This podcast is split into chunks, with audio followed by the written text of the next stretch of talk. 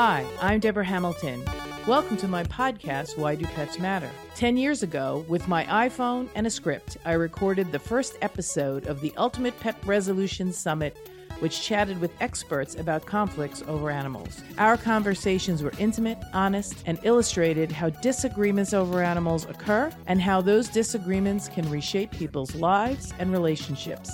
In November 2019, I started Why Do Pets Matter, a new podcast that continued these informative discussions. I'm so excited to have you here with me, continuing my exploration into a more meaningful conversation about why pets matter to all of us. My guests and I will share ideas, stories, and experiences straight from the heart, unscripted and holistic. From the bravest moments to the most brokenhearted, we will explore how to resolve disagreements over animals differently. One thing I know for sure is I want to have more meaningful conversations that will help all of us unlock that deeply felt human animal bond that drives the emotions of conflict.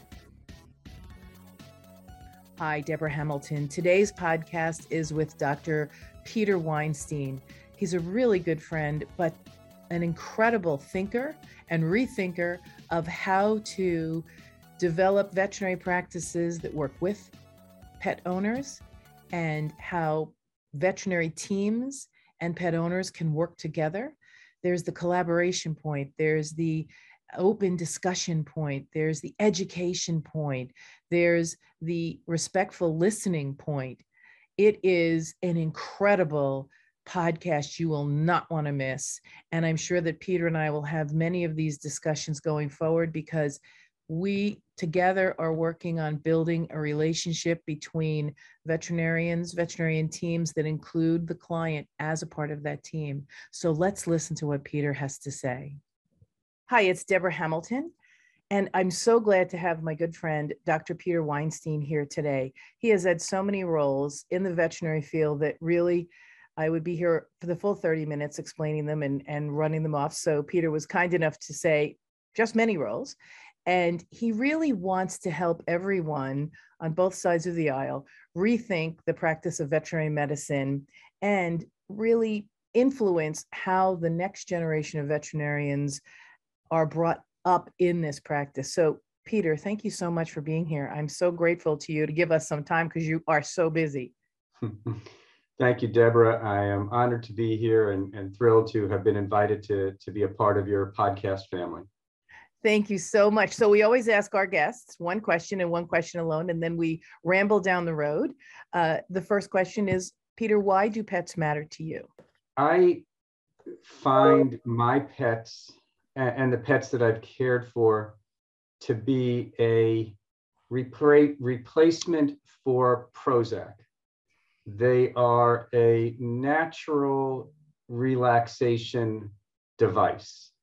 Um, some of them actually perform massage as they run all over you and walk up and down. So I, I think pets provide a natural um, resource for all of us to, uh, you know, just kind of chill and, and um, get the daily stressors so I, I, I, I jest that we should be prescribing pills instead of Prozac. Yes, prescribing pets instead of Prozac is absolutely. yes, instead of pets instead of Prozac, not pills instead of Prozac. Yeah, it, it's fabulous. You're the you know this is such an organic way to deal with the stress and strain that we've all been under. So let me ask you, Peter, in your experience, you wanted me to introduce you, and I know it's true. You want to rethink um, the roles of veterinarians in the practice of veterinary medicine. Let let's chat about what are some of the ideas. I know you wrote a great article um, for today's vet. It was a retroscope, and in it you spoke about how sometimes the um, lack of communication might be something that is needs work. Um, so tell us a little bit more because I think that if you want to rethink veterinary medicine, maybe communication is one place to start. Yeah, absolutely.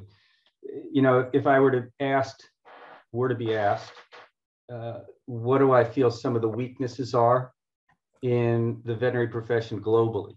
That's everybody, both the veterinarians and all the um, stakeholders. I would suggest that we have we, we have a lack of, of strong leaders within the profession.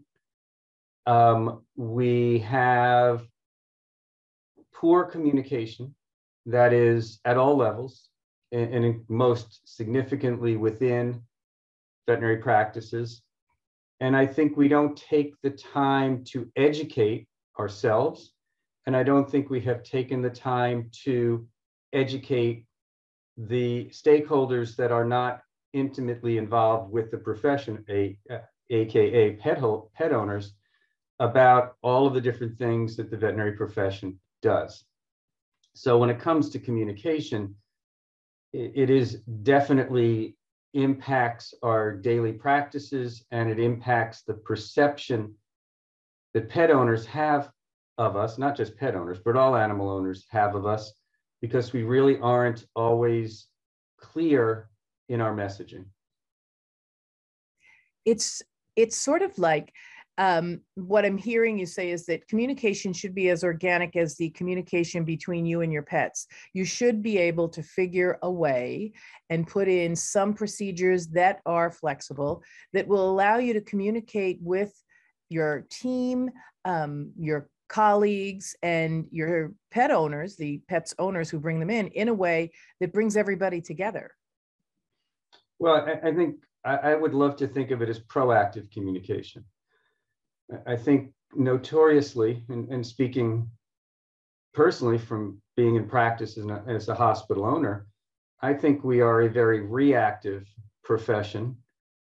I, I think if we were to be able to advise Deborah Hamilton, pet owner, what your needs are for today's visit, what to expect on subsequent visits, and what to expect throughout the life of your pet, we can avoid some of the the shock. That's that's the emotional shock but we might be able to also address sticker shock that comes associated therewith.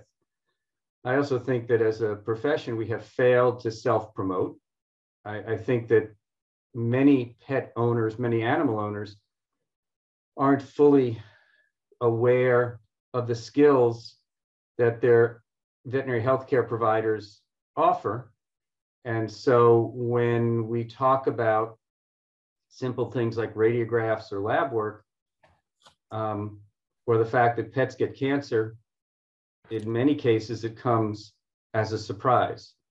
So I really do think that more open, proactive communication so that everybody understands what the playing field looks like will be much better for all uh, involved and all stakeholders, and that includes our teams and, and the clients and, and industry and associations, and most importantly, students.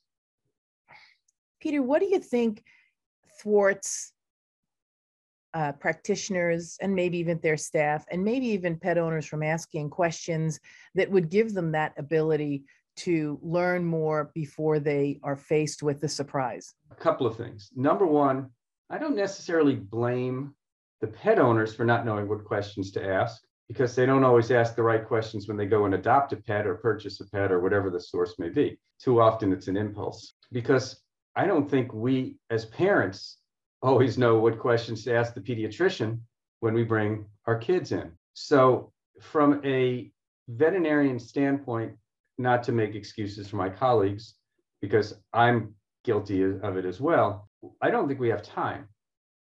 And I also don't think that we think in that fashion. In other words, I'm a systems thinker. So if we have a systems and system in place on each visit that were to include the discussion of, of today's needs, the next visit's needs and when those would be addressed, and also continue to educate about future needs. I, I know you have Irish setters. Um, we could talk about all sorts of problems that Irish setters may develop down the road, most of which are self-inflicted. Um, but uh, I, think it, it's a question of integrating it into our normal conversations. And this is why I'm such a big advocate of, of team-based healthcare delivery, where we utilize our team to do a lot of the education, which is what happens in other healthcare fields, instead of being so doctor centric. I think we can provide our team with the education and knowledge to have a conversation with Deborah Hamilton about the next visit, getting it scheduled, even addressing some of the issues on today's visit. But we need to create a more team centric delivery model and less doctor centric delivery model and make Deborah have a, a, concierge within the practice or a case manager within the practice that isn't necessarily a doctor. That was a lot of talk there, but I think you got my point. Oh, no, I got your point. I made so many notes because to me, this is so important. And the first piece, I think, of shifting vet practices to a more team based because they weren't really team based in the past. You always just spoke to the vet, which took up a lot of the vet's time, which made it very stressful. Now they're trying to shift to a more team based. However, I think, and I might be wrong, and you will correct me if I am, I don't know that they spend enough time on the education of their team to have their teams be believable by pet owners. And I don't think veterinarians spend enough team, uh, enough time explaining their team and their expertise in the team to the pet owner so the pet owner knows and trusts the team concept because as i said um, earlier when we were chatting before we got on uh, one of the team members is often left, left off of that discussion, the client. You're, you're, you're absolutely correct. Um, staff meetings in the eyes of most veterinarians are a loss of income rather than an opportunity to educate. And most staff meetings are an opportunity to publicly embarrass staff members for the mistakes that they made instead of an opportunity to be a teacher and utilize the staff meeting to educate pet, uh, excuse me, uh, staff members about common presentations, wellness, dental disease, obesity. I mean, your team should be your teachers. And to do so, they need to all have the same messaging. So everybody should be on the same page. And that includes new hires. And so we don't routinely take the time to educate and train in a formal fashion to in, ensure that we're all singing from the same page of the music sheets, which is why way too many practices don't sound like music, but they sound like cacophony. You know, I love that you say that because sometimes some of the best ideas come from clients who've experienced something and can share that with a veterinarian and the veterinarian didn't even know. Uh, on a call i was on last night uh, somebody pointed out to the vet that they left the dog in the crate for 14 hours overnight and you know it didn't go to the bathroom. And was that an ethical issue? And the guy goes wow i didn't even think of that. So when you have these standing operating procedures that's fabulous. But if somebody comes up with a comment and you went right to it because you said you know it's a loss of income let's get it over fast Nobody feels safe to talk because if they talk, they might be embarrassed or fired. And so you're not getting that really um, grounds, you know, organic boots on the ground comment from your staff that says, you know, when Mrs. Hamilton was here, she should she suggested this, and I think it's a great idea. What do you think? Uh, I know when I speak, there are a lot of times when um, vet management groups say, well, we'd love to have you come in. And like you said, having me come in to talk would be a loss of income. And yet it would build that base on which, as you said, that common language, that common discussion, that common idea of here's your your appointment today, here's the appointment that's going to come up, and this is what we want you to look for, Mrs. Hamilton, and Irish setters going forward. It just makes sense, but yet it doesn't seem to have gotten into the DNA of uh, the practice of veterinary medicine. And what do you think is keeping that from happening? Well, I think we've been we've been just the, the last two years we've been busy being busy. Prior to that, we were busy surviving the day. We again, way too many practices have no vision. They have they their goal is to get done. But their the goal isn't to prepare for tomorrow or a week from tomorrow or a month from tomorrow. So I, I think it's really having a formal education schedule. I would also suggest that since we do have a relatively high turnover relatively is probably being generous we have a high turnover in the veterinary profession that recording these education sessions and creating a learning library for new hires now all of a sudden make sure that we're not using the game of telephone to educate and that everybody is speaking again from the same playbook. We need a playbook and we don't have one. And and so I, I jest that we are living in groundhog's day the movie instead of moving forward and trying to set the parameters going forward from that standpoint. Part uh, of the go ahead sorry.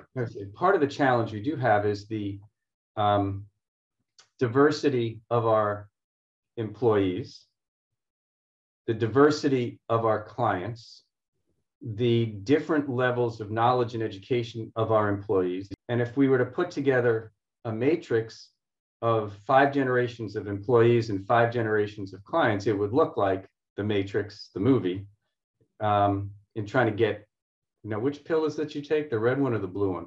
So th- th- I think that's kind of what we're dealing with is, is we've got so much, so many moving parts, more moving parts than any other healthcare provider.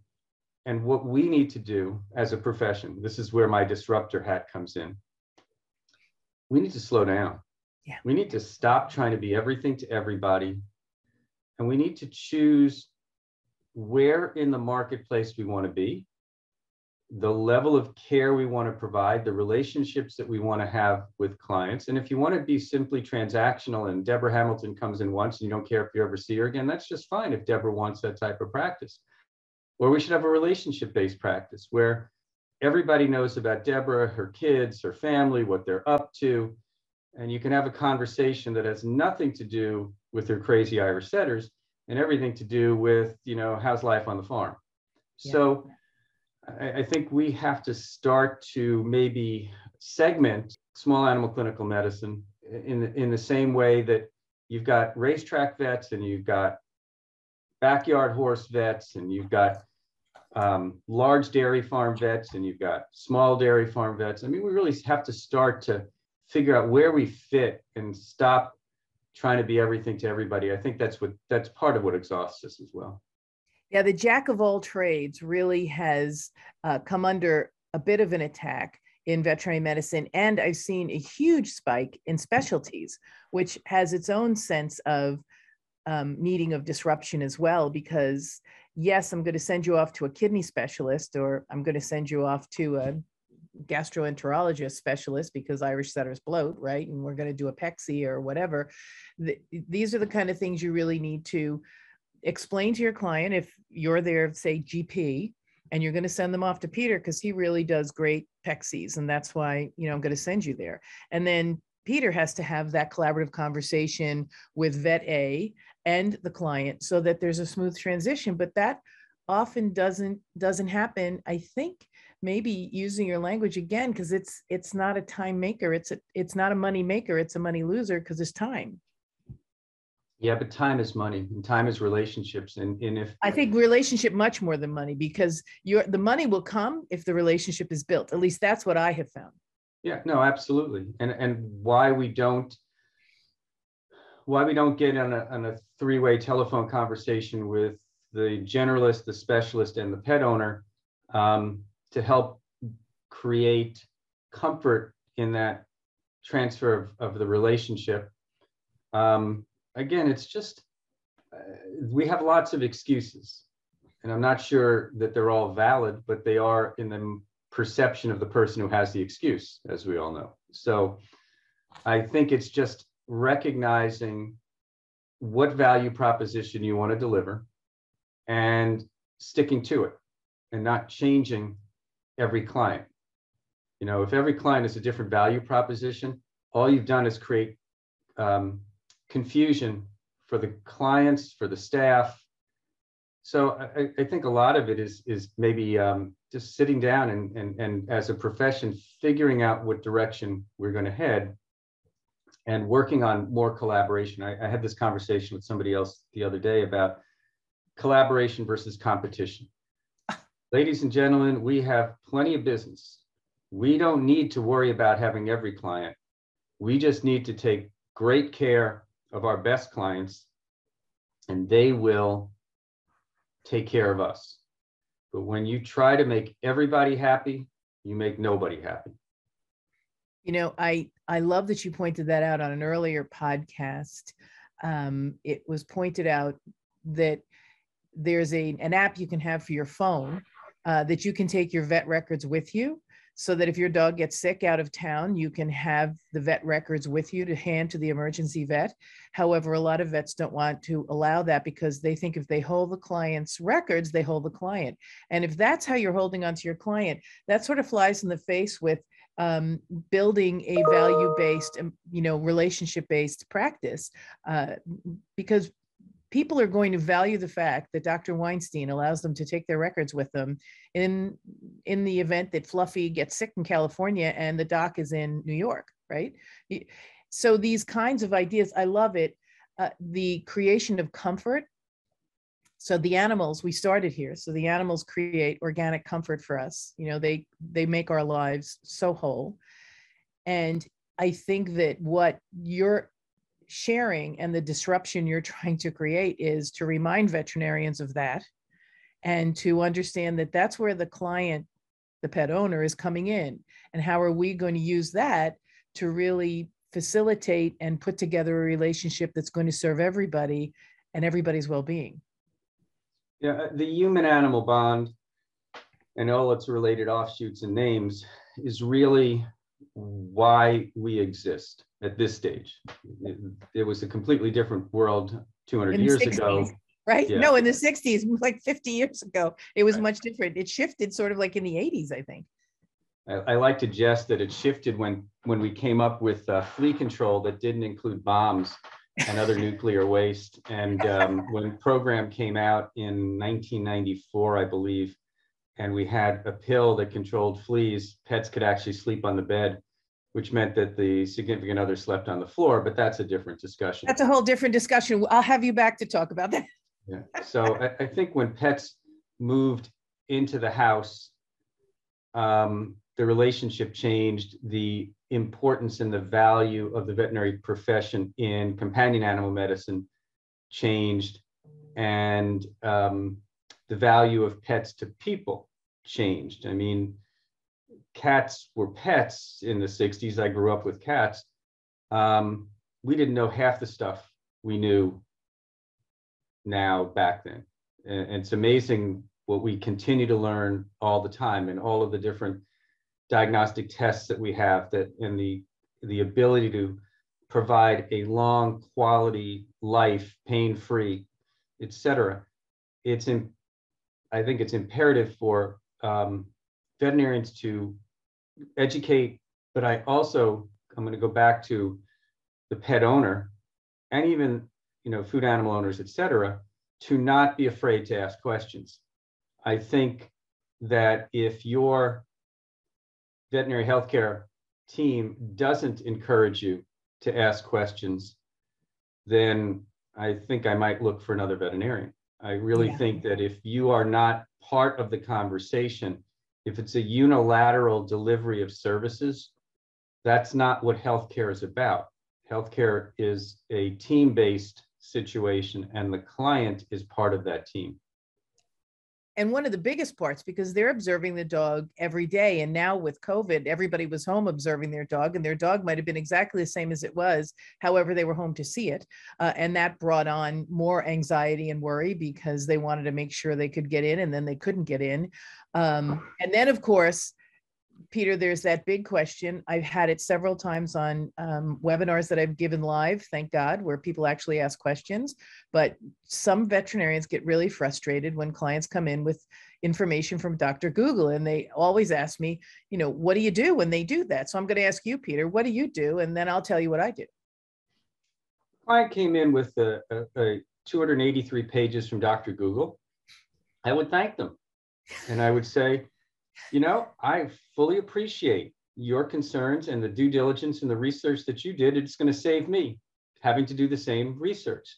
Now, let's talk about some of the things that are in this pile of information and what might be relevant in where I live in Southern California that's different than what might be in uh, Saudi Arabia or Russia.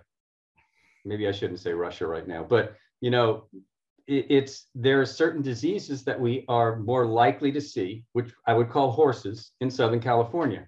Right. 83% of what you brought me are zebras. Okay, let's look at the horses first. So that means I can get rid of 9, 83% of the pages that are here and look at the most common things that are likely. Now, and, and that's how I would approach it. I would thank them, I would validate their concerns, and then I would work through the papers there and get to the point that says, here's the one thing that, that makes sense in all of this. Let's do some tests. All right. The tests will validate what we're talking about. And, you know, there are a lot of tests that are suggested that we can do if you'd like to, but let's be, um, let's be logical and pragmatic in our decision making. And we can go on and do more tests if necessary. But I, I think um, I don't think we should be, I think we shouldn't be upset when they come in with Dr. Google. I think we should learn from it. And this is what we should learn. We should learn how to better educate our clients so they come to us with those questions. Go to our website with those questions. Call your case manager and concierge in the practice with those questions. We need to out Google Dr. Google.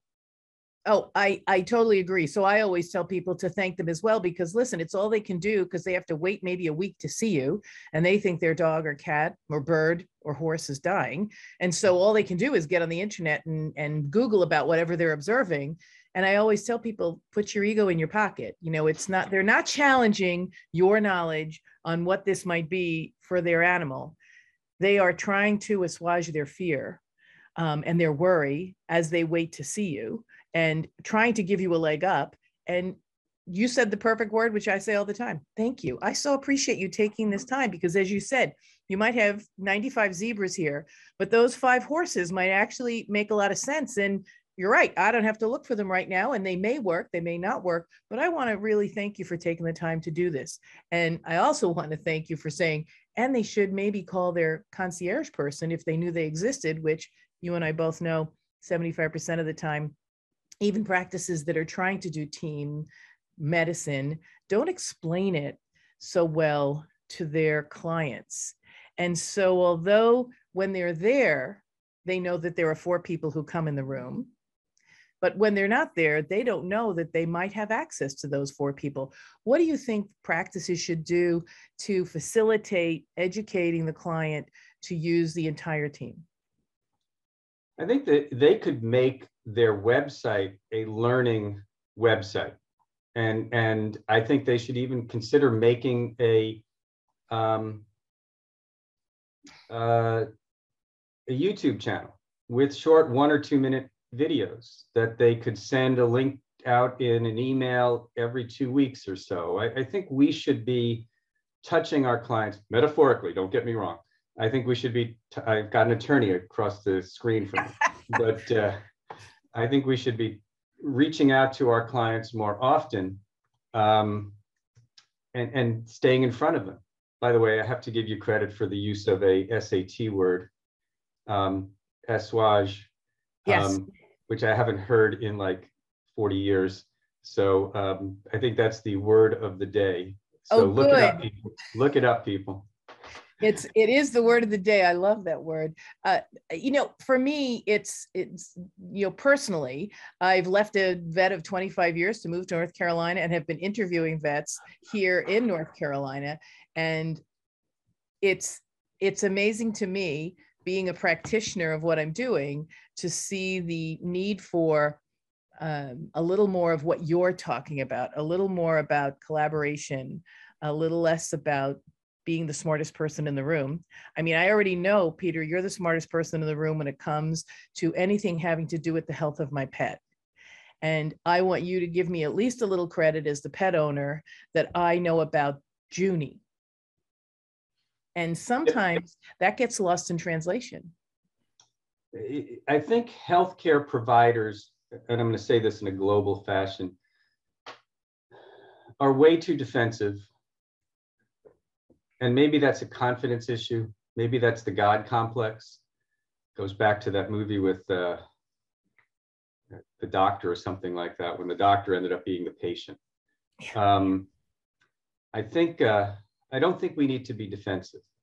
if you're confident in your skills and knowledge, then you have the ability to say thank you without saying how ignorant the person across from you is and make them feel good about their ignorance, for lack of a better way of putting things.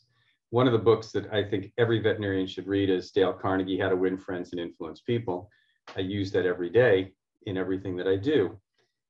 I think um, if I were to look at a turning point in the veterinary profession in many ways, it was the economic challenges of 2008 to 2012, thereabouts.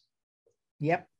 Just before then, pet owners who had money would come in and, and if they trusted you, it really was an open credit card. And you would tell the client what their pet needed, and they would say, sure, go ahead. When things got really tight and people's 401ks became a 200.5K, um, then everything got a little bit more let's do some research on it first. And so pets were being brought in later. Uh, the, the nature of care was being questioned, and it made for an even more defensive business model. In my opinion, it is our job now, and it has been since 2008, not to just tell Deborah Hamilton what her dogs need, but to explain why they need those services so that Deborah can make an educated decision in conjunction with the veterinary team as to what's best for her dogs. We have to move from just the what discussion to the what and the why discussion because Deborah wants to know why, because Deborah's worried about the dollars and cents that goes along with the what. But if you can validate the what with the why, all of a sudden the discussion becomes much easier when she realizes that that lab work will identify certain diseases and maybe we don't need to take radiographs right now and here's why we can wait on those etc so um, that's so perfect peter because i often say to veterinarians i go you know you have to have that money talk. Um, you have to let them know why and you have to listen to them on what it is they want pet owners, what it is they understand you mean by what you're saying. Um, and often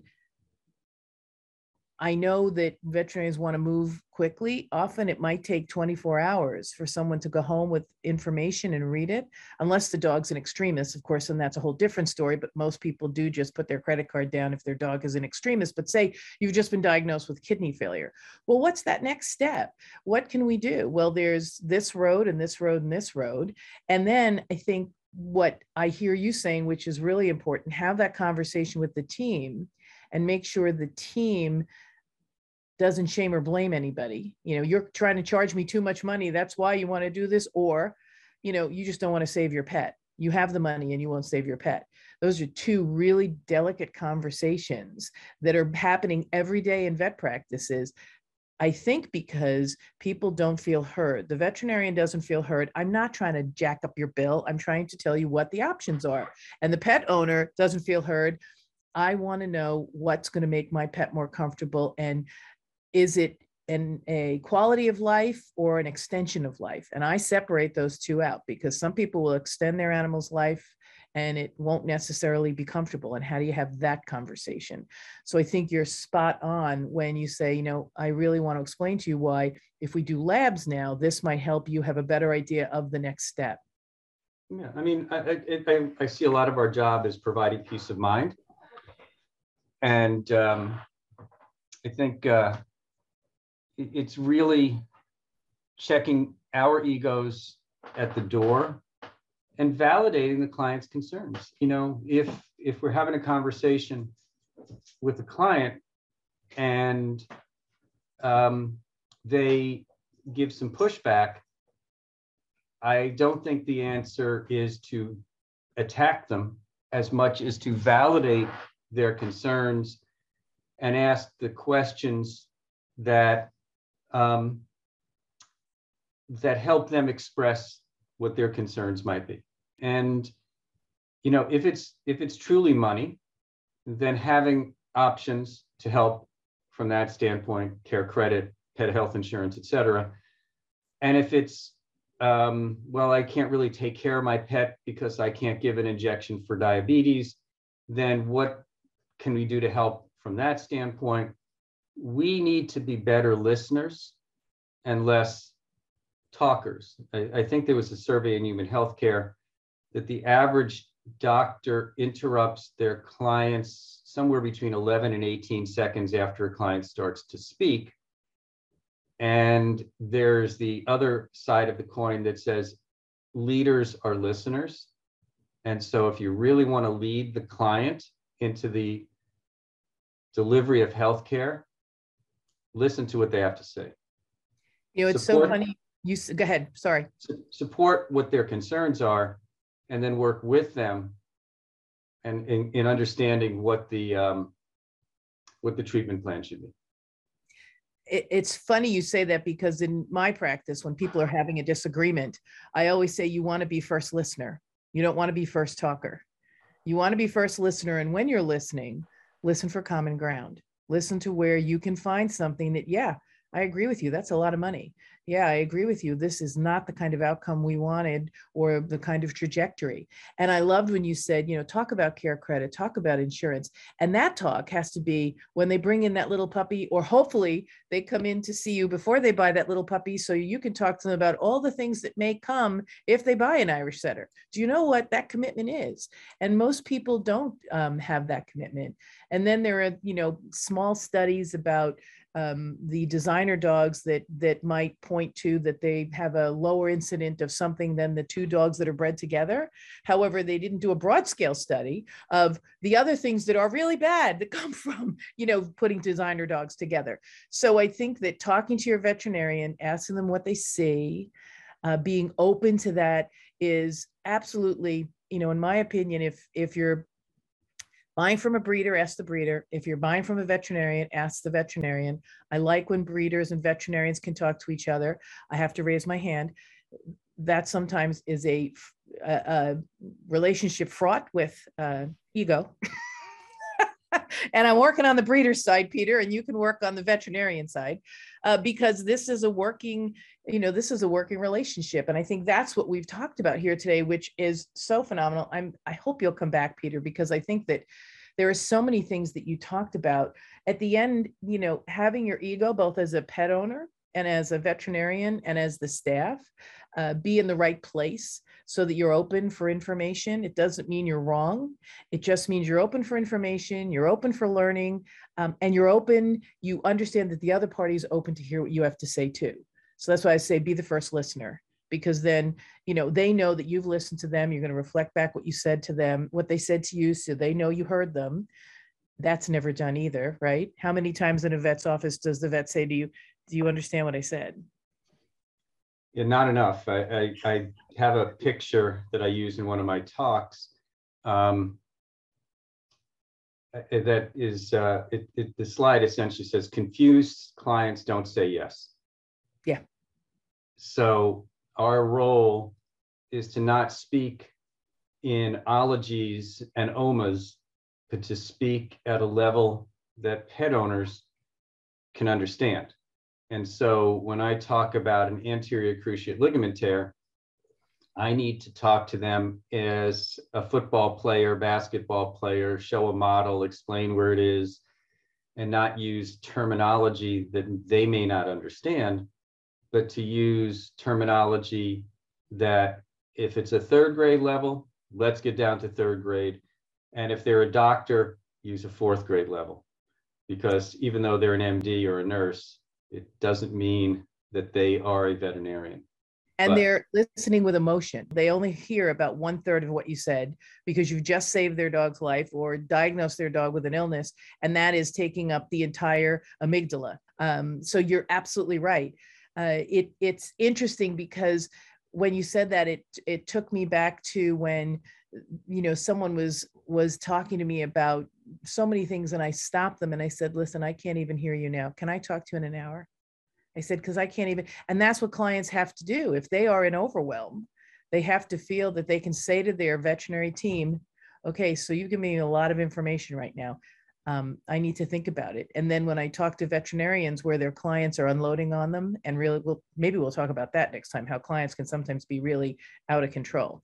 Um, no, no, never. Uh, but I always say to veterinarians, why do you feel you have to answer them right right then and there? And they go, well, because I said, you don't. I said, just hold a safe space for them. You've just given them information or they've just experienced something that put them totally in the wrong spot in their brain cells. I said, give them a minute. I said, don't add fuel. Listen to them say, you know, you give me a lot to think about, and I'm so appreciative that you have because I haven't heard this before and I need to hear things like this. And can we talk on Wednesday? But you know what happens, Peter? They don't call on Wednesday. And then here's my here, here's here's my answer to that. Mm-hmm. Okay. Mm-hmm. As a consultant, if I have a case manager and I just came out of a room with a kidney failure and the client absorbed 20% of the discussion. It's my responsibility to follow up with an email with a link to something about kidney failure and a phone One of those call. little videos or something, right? Right. And uh, maybe give them a handout, send them an email with a, an attachment, and then give them a call potentially later in the day if it's a critical situation, or at least the next day with a simple question that says, Mrs. Hamilton, I know yesterday was probably a shocker, but I just want to make sure now that you've had a chance to think about it that somebody followed up with you and made sure your questions were answered. So, what are your lingering concerns after yesterday's visit? Yep. And I can tell you that that doesn't often happen. And in fact, I've had in schools, veterinary schools that I've gone to speak to on how to communicate with clients, they say, listen, we tell them in the office, then the vet tech tells them before they leave, we hand them a handout. Why can't they understand? And I said, because you have just told them a member of their family is very ill, or you've just told them a member of their family has to have surgery. And so that's right there. That's right there. And the rest of it is all icing that they can't really even see or taste or feel. And Peter, you put it perfectly. Uh, you you've stolen all my my uh, class notes, so I'm I'm really glad you have because this is everything that makes it important why pets matter. They matter to the veterinarian because they want to get the information out, but they have to get it out in a way that it can be absorbed by the client. And the client needs to raise their hand and say, you know, Dr. Weinstein, I am on informational overload. And you know is there a time when i can sit down with you or one of your team members and go over this again? I know you gave me seven sheets of paper with all sorts of information on it and i'm going to go home and read it. Um, and maybe i won't because i'm so upset and depressed but that doesn't stop the staff from calling and saying, you know, Mrs. Hamilton, have you read the seven pages? I haven't. Don't make them feel bad. Say, well, would it help if I helped you read them? Would it help if I sent you a video to just start something? Because I know how emotional this is. This is where veterinary medicine, I think, is it has to be a little bit different than human medicine because their patients can't talk. And so here I am as the pet owner trying to do what's best for my animal. And here you are, the veterinarian, trying to do what's best for my animal. And my animal is sort of sitting there going, What's going on? What's going on? You know, they have no idea. And so we're making decisions on their life that that they're living their life every day. Well, I think veterinarians tend to uh, feed their clients with a fire hose and they really need to do drip irrigation. If you want to grow seeds, you don't use a fire hose, you use drip irrigation and a little fertilizer and a little bit of water and you'll be just fine. But you know, if if I start to feed a fire hose of information to uh, Mrs. Hamilton, Mrs. Hamilton is going to get wet, but she's not going to get any water. Right, she'll and still be, she'll still be thirsty and then that goes back to when they get the dog or even before they get the dog start that drip irrigation. This is what we find when you buy a labradoodle. This is what we find when you buy a pekingese. This is what we find. So these are the things. Love the dogs think the dogs are great. You know have we had issues? Yeah absolutely. Um, however as partners we're going to make sure we keep fluffy in your life as long as possible. Um, you know it you can't guarantee anything as a veterinarian or as a breeder or as a pet owner. Um, however having that conversation conversation that has everybody collaborate i think that's the takeaway for everyone today is you have to have that collaborative conversation with your veterinarian and you really have to raise your hand both as a veterinarian to say i'd really like to have a deeper conversation with you. Is that is that something you'd like to do? Because as we know the generations have shifted. So some people like quick and easy 15 minutes in and out um, and some people do like you know the war and peace model of information and really the veterinarian is in a position to possibly um, provide that in not an over um, loaded way you know that they have to do so much. There's so much on the internet. There's so many things that they could put somebody in their office to watch and say hey this looks good. Why don't we see if we can share it? And that's the other thing. Let's not have an ego. Let's share. Let's collaborate. Because if you make a great video on kidney um i'm i'm going to put that up and if they go to you because you seem to be smarter about kidneys than i am that's okay. That doesn't mean that they're going to drive across town after the kidneys are done. It might but you know that's that's a whole nother discussion as well looking at the gla- glasses half full instead of half empty. Yeah I, I really wish clients would resource veterinarians and i wish veterinarians would be amenable to being the source for pet care from womb to tomb so even before they get their pet to resource a veterinarian and they don't have to be an expert in Irish setters. I'm not sure there's an expert in Irish setters out there because like it just doesn't happen.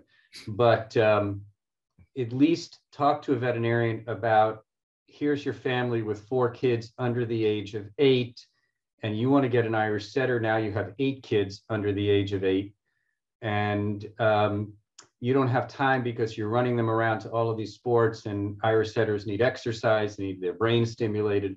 Maybe not a good fit all right? Or the individual who says, well, I really want a dog that's low maintenance and really isn't going to cost me a lot. And I love English bulldogs. It's like, okay. Not in the same sentence. yeah, that's an oxymoron. Yeah. So it, it's it's sometimes we end up with decision making at the pet owner side that doesn't understand or take into consideration lifestyle, cost of care, etc. And they haven't sought answers to those questions because they happened to walk by the pet store in the mall and fell in love with some puppy, spent $2,000 for a mixed breed of seven different breeds, the Heinz 57 $2,000 mix. And now they've got veterinary bills on top of it. So it's really, this is goes back to a much more global education model that the veterinary profession has not been strong in in terms of educating pet owners that we're part of the entire treatment plan um, from the time even before you get the pet to the time that you may end up losing the pet. No, absolutely. And I don't think it means that we're bad mouthing a breed of dogs. It's that it's awareness. If you're going to buy a bulldog, know what you have to do before you buy that bulldog so that you can keep them healthy and happy. I mean, if you live in North Carolina in July and August with the humidity, they're not going outside. It's just not happening because it'll be very hard for them to breathe. However, if you live somewhere where there's enough moisture in the air and coolness in the air, they might be a great breed, but then you might have things in their foals that might come up. So these are the kind of things that veterinarians can help in a non-judgmental way. Um, I now have a vet uh, who we're speaking to who wants to ban all brachycephalic dogs dogs. And I'm like, okay, did you ever think about talking to the breeders of brachycephalic dogs to see how they are combating things or what they're doing that's making it worse and having a conversation? And again, that comes back to what your premise was, Peter, which is veterinarians have to help educate their clients, help educate their teams, make it a working relationship uh, so that when you get a dog, hopefully before you get the dog, you know what you're taking on. Um, but if you get a dog, thought because it wasn't like the one in the movie who really behaved well. Um, you help, you have the resources there for your client to either help it make, make a success of this breed or help it put the dog in a place where the dog will thrive, whether it's with them, whether it's in daycare, whether it's with someone else, but and no shame and blame. I, I often say, you know, please don't shame and blame people. You know, you, you it doesn't work and it doesn't help the dog.